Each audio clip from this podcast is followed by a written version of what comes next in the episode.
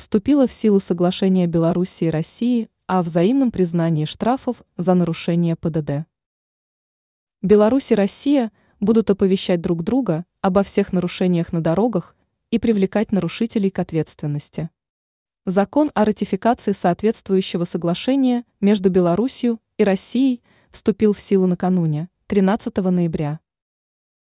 Что изменится для водителей?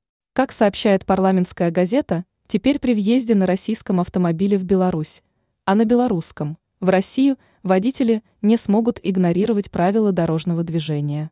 Рассчитывая, что камеры не смогут получить доступ к их данным и ответственности за нарушение удастся избежать. Правоохранители установят нарушителя и выпишут ему штраф.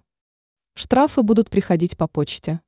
Заплатить штраф нужно будет в валюте и по курсу Центрального банка той страны, в которой исполняется решение по делу об административном правонарушении.